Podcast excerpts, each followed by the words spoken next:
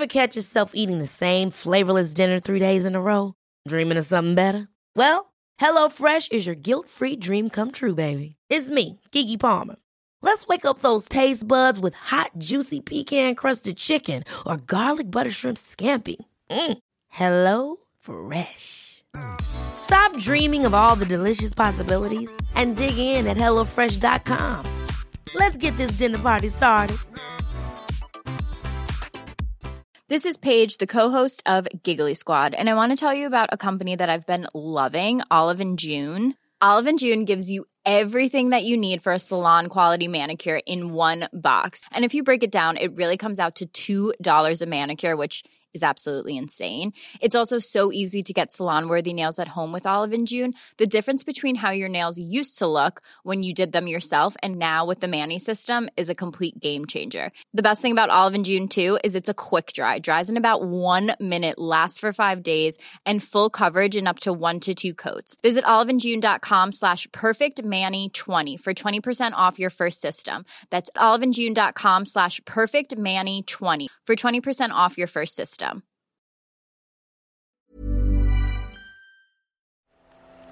The Telegraph. The Telegraph. Podcasts.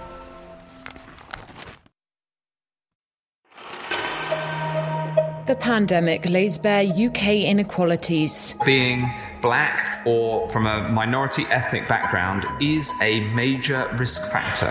How Sweden used similar lockdown modelling to the UK, but chose not to lock down. Came to a different policy conclusion, but based really on, on quite similar science. And why British volunteers are desperately trying to catch the virus. This is Coronavirus, the latest from The Telegraph. I'm Theodora Louloudis.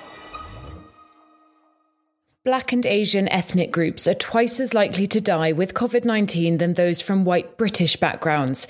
That's according to a report from Public Health England published on Tuesday. It confirmed that the highest diagnosis rates of coronavirus were in people of black ethnic groups. The report shows that ahead of race, age is the largest risk factor, followed by gender. Men are more at risk than women. But even accounting for age and gender, people of Bangladeshi ethnicity have twice the risk of death than people of white British ethnicity, and that risk is higher for other Asian, Caribbean, and black people too. But the report's been criticised for not establishing why this is the case. Presenting the findings to MPs, Health Secretary Matt Hancock vowed to find out. It is very clear that some people are significantly more vulnerable to COVID 19. And this is something I'm determined to understand in full and take action to address.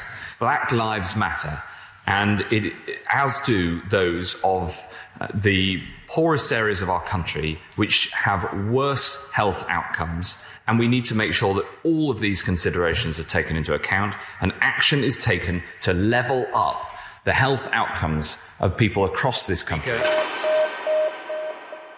The epidemiologist whose modelling helped shape Britain's lockdown strategy says that Sweden's achieved roughly the same suppression of coronavirus without a lockdown. Professor Neil Ferguson runs the group of scientists at Imperial College London whose projections guided ministers towards stringent physical distancing rules to avoid overwhelming the NHS. It's clear that there have been significant, has been significant social distancing in Sweden, and our best estimate is that has led to a reduction in the reproduction number to around one. It's clear when you look at their mortality, they're not seeing the rate of decline that most European countries are seeing. But nevertheless, it is interesting that adopting a policy which is short of a full lockdown, they've closed secondary schools and universities, and there is a significant amount of social distancing, but it's not a lockdown. And they have got quite a long way to the same effect, albeit, you know, there's no evidence of really a rapid decline in mortality there in the same way as other European countries.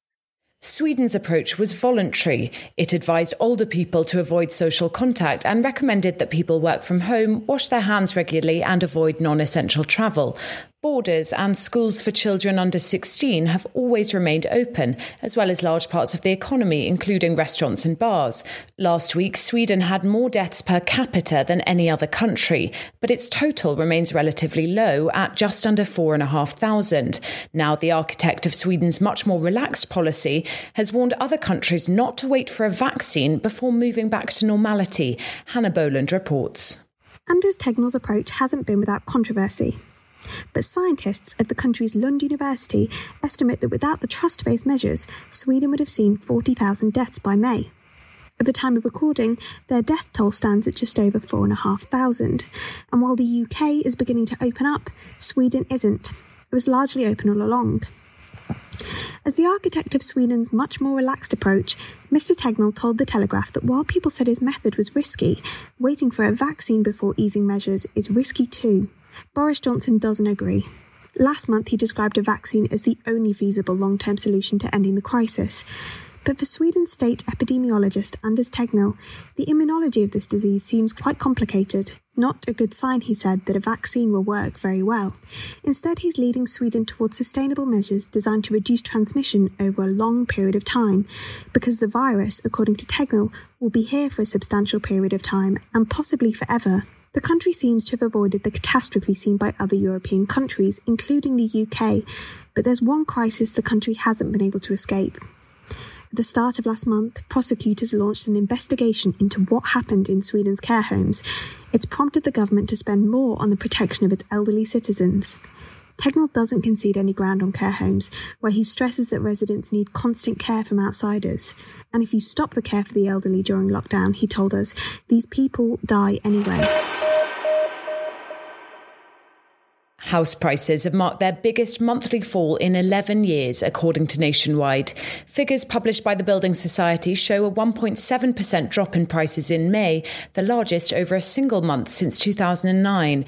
The property market made a cautious reopening last month using socially distanced property viewings as the industry catches up with an estimated backlog of sales of just under 400,000. Earlier, I spoke to Tom Bill, head of London residential research at Knight Frank. He told me that some of the market was recovering since lockdown measures were eased. We've certainly seen demand rebound quite quite strongly, and obviously pricing is a, is a uh, prices are a function of supply and demand. It's easier to, to come along and register your interest to buy a property than it is to kind of get someone around to value a house and to then list it onto the market. So we've seen that demand rebound more quickly as as we may expect. Uh, it's not quite back at where it was at the beginning uh, of March, but actually, just just for context, at the beginning of March, we were sort of forty percent above the five-year average in terms of new buyers registering uh, with us due to that post-election uh, bounce that we saw. Looking down the line, then in October, the government's furlough and indeed mortgage payment holiday schemes will end. Do you see that making a big change? I mean, there is the point that people might actually be forced to sell as they find themselves with less cash in their pocket. I think what happens after that will really depend on how the furlough scheme is unwound. I don't think we really know yet how that's going to sort of play out in terms of its impact on uh, unemployment levels. Um, but if you're talking about forced sellers, we certainly saw that last time around 2008, 2009, but that's when interest rates were up at five or six percent and people were under financial pressure and, and, and having to sell. And, and, if we look at what happened this time around, actually, it's quite interesting. Buyers and sellers both effectively fell off a cliff at the same time. And that didn't happen in 2008. You had supply holding, but demand went away. And that's what drove those, those kind of quite large annual price declines that we saw after the global financial crisis. So it feels it's different this time around. We're in a very different interest rate environment. The supply and demand dynamics are, are also different. They both sort of moved in unison, uh, if you like. The forecasts for unemployment aren't uh, certainly aren't as prolonged as previous um, as it was, you know, in 2008, 2009, given the, the government's furlough scheme, given um, other other um, support measures. So I, I, think comparisons with, with the last recession are, are, are limited use, uh, and I think putting all that together, I don't think this is the global financial crisis Mark two. I think the exit, the property market property market's exit from this is going to be smoother and less of a roller coaster ride. The first comprehensive review into social distancing has found that keeping two metres apart from someone with coronavirus is twice as effective as a one metre gap. The analysis of dozens of studies published in the Lancet Medical Journal concluded that standing one metre from an infected person leaves people with a 3% risk of contagion. Standing two metres from someone with the virus saw that risk roughly halve. Ministers have faced repeated calls to relax the two metre rule, with critics pointing out that German authorities insist only on one and a half metres. And while most of us follow updates like this one in a bid to keep coronavirus at bay, there's a growing group who are desperate to catch it. Luke Mintz has the story. Would you deliberately expose yourself to coronavirus if doing so would help us get a vaccine? It sounds like something you might be asked in a philosophy lecture, but tens of thousands of people have volunteered to do just that. So, normally, when testing a vaccine, scientists give the vaccine or a placebo to a group of volunteers, then let them go out and live as normal, hoping that enough of them become exposed to the virus through the course of their day to day lives. But of course, as transmission of coronavirus falls, as it is doing in the UK, fewer and fewer of your volunteers are exposed to the virus, and so it becomes harder to get a meaningful outcome. The head of the much hyped trial at Oxford University told me that if his trial fails, that will be why. So now, momentum is growing among scientists for this idea of challenge trials, in which we would give the vaccine to healthy volunteers, probably aged between 18 and 30, and then deliberately expose them to coronavirus before observing them in a quarantined lab for several weeks. The World Health Organization gave the idea its qualified approval last month but it's controversial. We already do challenge trials in this country for illnesses like the common cold and malaria, but the difference is that these conditions either aren't that serious or they can be treated if things go wrong. COVID 19 is deadly and can't yet be treated. The young volunteers I've spoken to say they're perfectly happy to take the risk. If you're a healthy person in your 20s, your chance of dying with COVID is about 1 in 3,000, roughly the same risk as donating a kidney, which plenty of people do for altruistic reasons. Being given a financial incentive to go on holiday sounds like one of those things that would always happen to other people. But the near total shutdown of tourism means that could be closer than you think. Tourism industries in destinations including Mexico, Japan, and Bulgaria have brought out plans to lure tourists back by offering partially paid holidays. They'll see visitors receiving free nights in hotels, free entry to beaches, or reduced airfares for travellers booking flight and accommodation packages.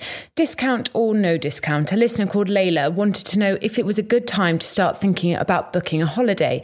Layla, you are certainly not alone in needing one, and our Deputy Head of Travel, Nick Trend, has been looking into the latest advice.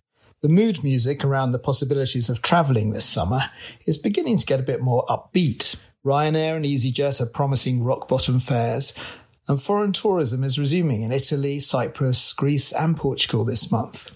So, should you be tempted to jump in and book now to bag one of those deals? The short answer is no. Unless you're planning well ahead for, say, October onwards, be very wary of making a commitment just yet. A better strategy, I think, is to keep alert and be ready to jump in and book something as soon as some of those key uncertainties have cleared up. That checklist of uncertainties includes a change in Foreign Office advice against all but essential foreign travel and an end to the quarantine rules, which from June the 8th will mean that anyone arriving in the UK from abroad will have to self isolate for 14 days. These rules have attracted widespread criticism, and I'm sure they'll be watered down, but there's still something to be more borne in mind before booking. Another key point is is the virus really under control? As things stand, things still look distinctly uncertain in the UK. And if cases or deaths started to rise again, we could find ourselves under another strict lockdown regime when you wouldn't be able to travel abroad anyway. And of course, exactly the same thing could happen in the destination you were planning to visit. So it's probably better all round to let, allow a little more time. Of course, if you did find an amazingly cheap deal, you could book it and take a risk. You won't have any trouble finding a hotel at the last minute.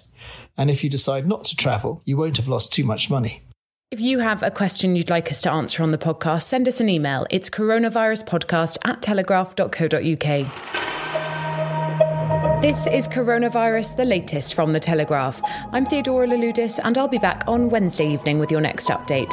In the meantime, you can access all of our news, analysis, and advice completely free for the first 30 days of your Telegraph subscription. Go to telegraph.co.uk slash audio.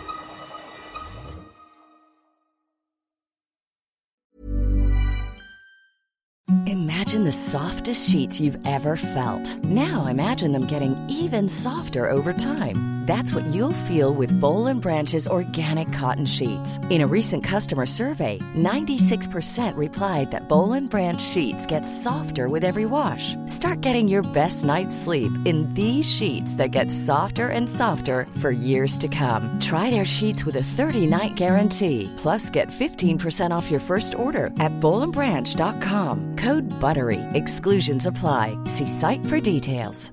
Ever catch yourself eating the same flavorless dinner three days in a row? Dreaming of something better? Well, HelloFresh is your guilt-free dream come true, baby. It's me, Keke Palmer. Let's wake up those taste buds with hot, juicy pecan-crusted chicken or garlic butter shrimp scampi. Mm. Hello Fresh. Stop dreaming of all the delicious possibilities and dig in at HelloFresh.com. Let's get this dinner party started.